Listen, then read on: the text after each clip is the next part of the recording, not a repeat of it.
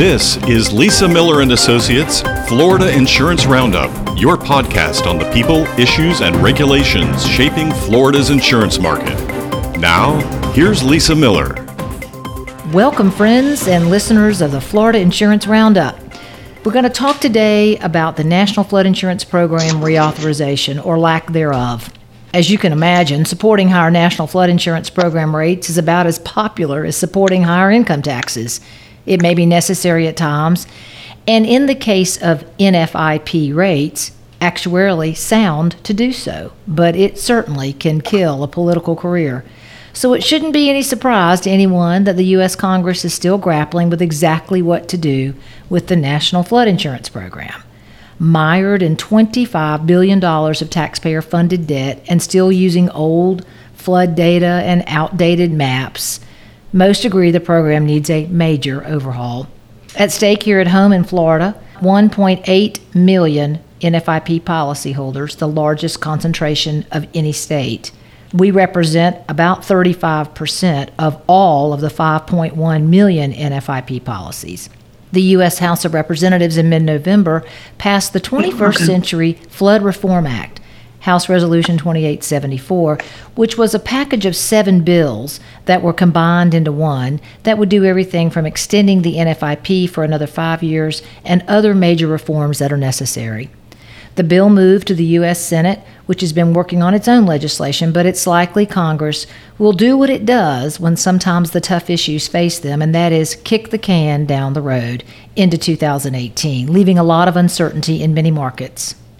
Today on the Florida Insurance Roundup, we'll focus on two of these key reforms. What to do with grandfathered properties that are still enjoying the 1960s era premiums, and especially those with what we call repetitive flood losses, where they've had one, two, three, ten, or more claims under the flood insurance program, and how to remove barriers to a private flood insurance marketplace, which as we all know, or probably most can agree, can offer better coverage at lower cost than the federal NFIP program. In fact, studies are showing that 77% of Florida properties would see lower premiums with private market policies. Joining us are Brian Squire, Managing Executive Senior Vice President at Hays Companies in beautiful Destin, Florida. Hays is a national insurance agency specializing in risk management, insurance, and employee benefits consulting. Brian, welcome. My pleasure, Lisa. And from Washington, D.C., Helen Devlin, Senior Lobbyist with the National Association of Realtors. Helen, thank you for joining us here at the Florida Insurance Roundup. Yeah, thanks, Lisa, for having me. Let's get started. Let's talk about grandfathered properties and those with repetitive flood losses, or in another way of saying it, homes or structures that get hit multiple times by floods. The bill passed by the U.S. House would strip grandfathered rates after two future claims, with rates then rising 10% per year until the premium charged is the right rate for the risk. A third claim would see rates go up at 15% per year. Brian, what do you think about that? In it sounds good, but in reality, that's that's not what's happening. Uh, we're seeing average increases of premium or rate at about five percent. So, with those rate increases in line, uh, we're not seeing a uh, departure from the National Flood Insurance Program into the private markets. And of course, this idea that the U.S. House has that hasn't become law yet would kind of change what you're seeing. You're currently seeing of this 5% increase, but things might go a little crazy. How much private flood insurance do you write, Brian? I know you write for large commercial risk. Correct. Well, I can only speak for my office here in Destin, Florida. Uh, however, we write about 500 flood insurance policies uh, through the National Flood Insurance Program.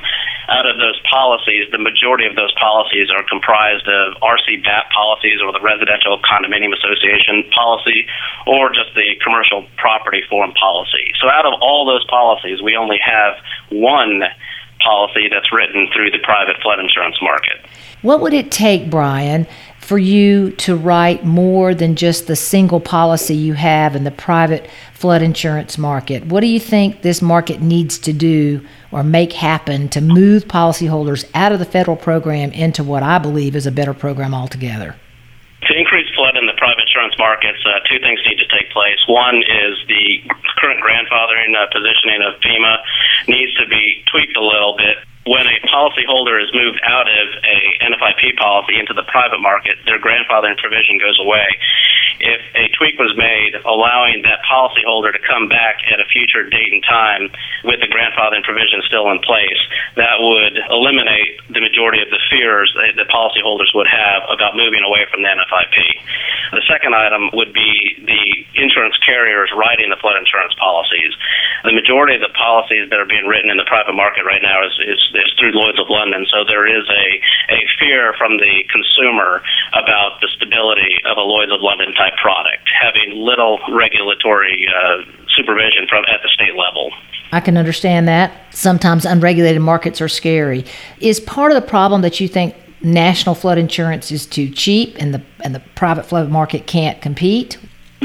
Barrier right now is the, the grandfathering position if you were, were to make the, the slight change of allowing a policyholder back into the National Flood Insurance Program at that grandfathered rate, you would see a divesting of NFIP policies, at least from the residential condominium association policy with the commercial policy standpoint. That makes good sense. And Helen, tell us about what the National Association of Realtors, you know, I know that you stay on the front lines, your offices are right near the Capitol five minutes away. Mm-hmm. What is your involvement? What is NAR doing for the reform and reauthorization of NFIP? you know, we've been working on this for a number of years. The program comes up, you know, just about every five years for Congress to reevaluate and reapprove, reauthorize uh, to move forward.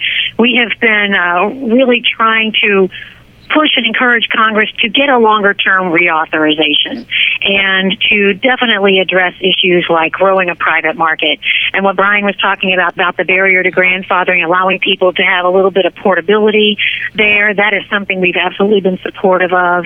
There's some other legislation that's been incorporated into this larger flood bill that would, would do a, a few other regulatory tweaks so that it just makes it a little bit easier for the private market to to be there. We we we really think it's important to have that as a complement to having NFIP there as well. Um, so we, we've been trying to get Congress to, to really push things through. We're glad that this House bill has some momentum, and we're really hoping that the that the Senate will be able to follow through at some point soon. So what happens on December eighth when we know that the end of this program, which is this, you know, just around the corner, what will happen if they don't do anything, Helen? If they don't get a, a full bill passed by both the House and Senate and sent to the President before December 8th, which seems pretty unlikely right now, the program will be extended sort of status quo. Um, much like, you know, there's a larger budget debate going on here in Congress, a, a big tax reform debate going on.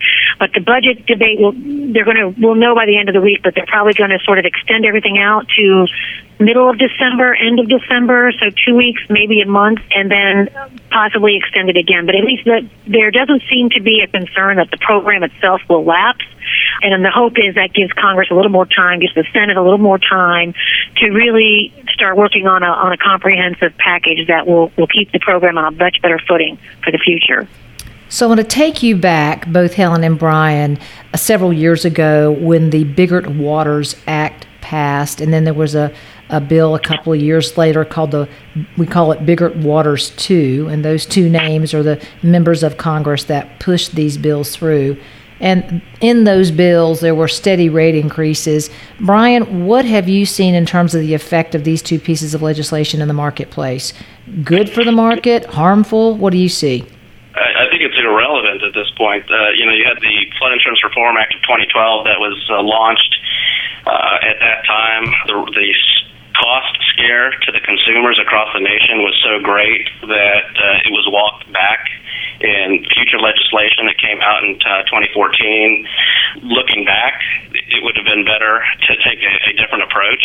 But moving forward, I think addressing the grandfathering issue, looking at some of the private market carriers that are willing to write flood insurance, and then also uh, looking at maybe some deductible options to get more skin in the game from the policyholder standpoint. Uh, I think uh, if you look at the policy deductibles for flood insurance, they can be as low as $5,000 and up to $25,000 uh, for certain lines. I think that could be increased, similar to some wind insurance deductibles that are uh, in, in some of the states that have wind insurance programs. Uh, maybe not a percentage, but a, a maybe a flat deductible. But by possibly raising the deductible, uh, it could save the program some money. Just for example, uh, with Hurricane Harvey, there were uh, 82,000 claims filed. You know, let's just say in a, in a perfect a, a scenario that all 82,000 were claims at a $1,000 average deductible. That's an $82 million right off the bat in flood insurance losses. So if you were to increase that deductible, say, to $5,000 per claim, that would be $410,000 in damages or savings to the uh, program of 328 million. So it, it, definitely doesn't put a large dent into the uh, $24.6 billion uh, deficit. However, it is a good start. Helen, how do you think your members would react or their buyers or sellers would react if Congress or the NFIP started tinkering? Because, you know, so the deductible means that the the policyholder pays more. But I think what Brian's saying is it would be a great win win for everybody to just pay a little bit more. What are your thoughts about that? Would they have any reaction to that? I think definitely having more options for people out there. Definitely having a variety of places to go for um, consumers to get flood insurance. You know, it's a federal requirement in, in many parts of the country that they have to have it. It has to be part of that home buying process. So I think the more we can do to give some variety through the private market as well. Uh, one thing that we, you know, as we look at this, and clearly, I mean, getting back to the original question you know, on the on what was sort of happened with this rollback, I think it was a real eye opener for many people, for many in Congress, that this mismatch between, you know, what someone's true risk is and what the rates are that they're paying are, are really are really out of whack and need to be figured out in a much more detailed way. We've got the technology, we do the research. I think if we can get NFIP to a place and actually just get that information, it will help the private sector as well. That's much better gauge on kind of where people's true risk is and where what, what their ratings ought to be. That that I think will help. Um, I think that will um, now at the same time, you know, no, we don't want there to be big surprises on homeowners. We think there's got to be a way to implement some rate changes, implement some changes, maybe this deductible change, or or if that's something you know that becomes an option out there, we've got to do it in a way that's truly you know reasonable and sensible. That was one of the sticker shock problems with the Biggert Waters bill is that the markets weren't ready. People just weren't ready for for what these numbers were that were coming out. Um, Um, and I think we've got to figure out an implementation that that makes things reasonable, so you don't see problems with the housing market that come along because all of a sudden rates change or, or deductibles change dramatically overnight. But I, I think it's an option worth exploring. Thank you, Helen. And, and I can hear your passion in your voice, Brian, yours as well, with your technical knowledge. I think that we have a lot to do. I saw where Milliman, the worldwide actuarial firm, was just awarded a contract by FEMA to design new nationwide rates. So I think that's the subject of our next podcast. Perhaps I'll get you guys to come back and join us with a representative from Milliman to talk about what the rates are and are not. And, and it's very refreshing to hear the realtors recognize that something needs to be done with rates, but not to the point where it just brings to its needs the real estate market. So I want to thank both of you for being a part of this. Any final closing comments, Brian? None for me. Thank you for having me. And Helen? just thank you for uh, you know all the all the work that you do on this. We're hoping we can get a reauthorization bill that puts the program on better footing, expands the availability of the private market, and and and is also workable for homeowners. Thank you, Helen. And and just some closing thoughts for our listeners today. You know, as we said earlier, Florida, we're sitting here in beautiful Tallahassee, 1.8 million NFIP policyholders, the largest and largest concentration in the nation. And you know, Congress is going back and forth about how to, what is the balance between this program and keeping it financially sustainable, so we can keep our real estate markets in check. But you know, we've all heard the statistic that every four dollars that we in Florida pay in FIP premiums, Florida gets back just a dollar in claims. And sometimes, you know, we need to recognize it's great not to have claims, but that ratio just seems a bit out of whack. Governor Scott recently complained to Congress about that fact and saying that claim payments after Hurricane Irma have been really slow. FEMA rolled out some new flood maps in many of Florida communities over the past few years, and they're trying to get those things updated. So we just believe the future looks bright. The best news is that we have about 20 plus private carriers writing in Florida, writing an itty bitty amount but itty bitty is better than nothing. And so I do what I can with our team to talk to CEOs about getting in this space. So we want to hear from from you that are listening today. What do you think about the best way to balance flood insurance affordability with sustaining the NFIP, cohabitating, if you will, with the private market? Well, you know, what's your experience with this NFIP program? Call us and leave us your comments or questions. You know, we'll do an on-air discussion with you. You know, the Florida Insurance Roundup is here for you. The number to call is 850 388 8002. That's 850 388 8002. Or drop an email to me at Lisa Miller at lisamillerassociates.com. Remember, we've got a passion for policy and client success. Thank you for being a part of our team and keeping your ears on the ground and your heart in this market that we have that is so important to all of us. Until next time, be safe.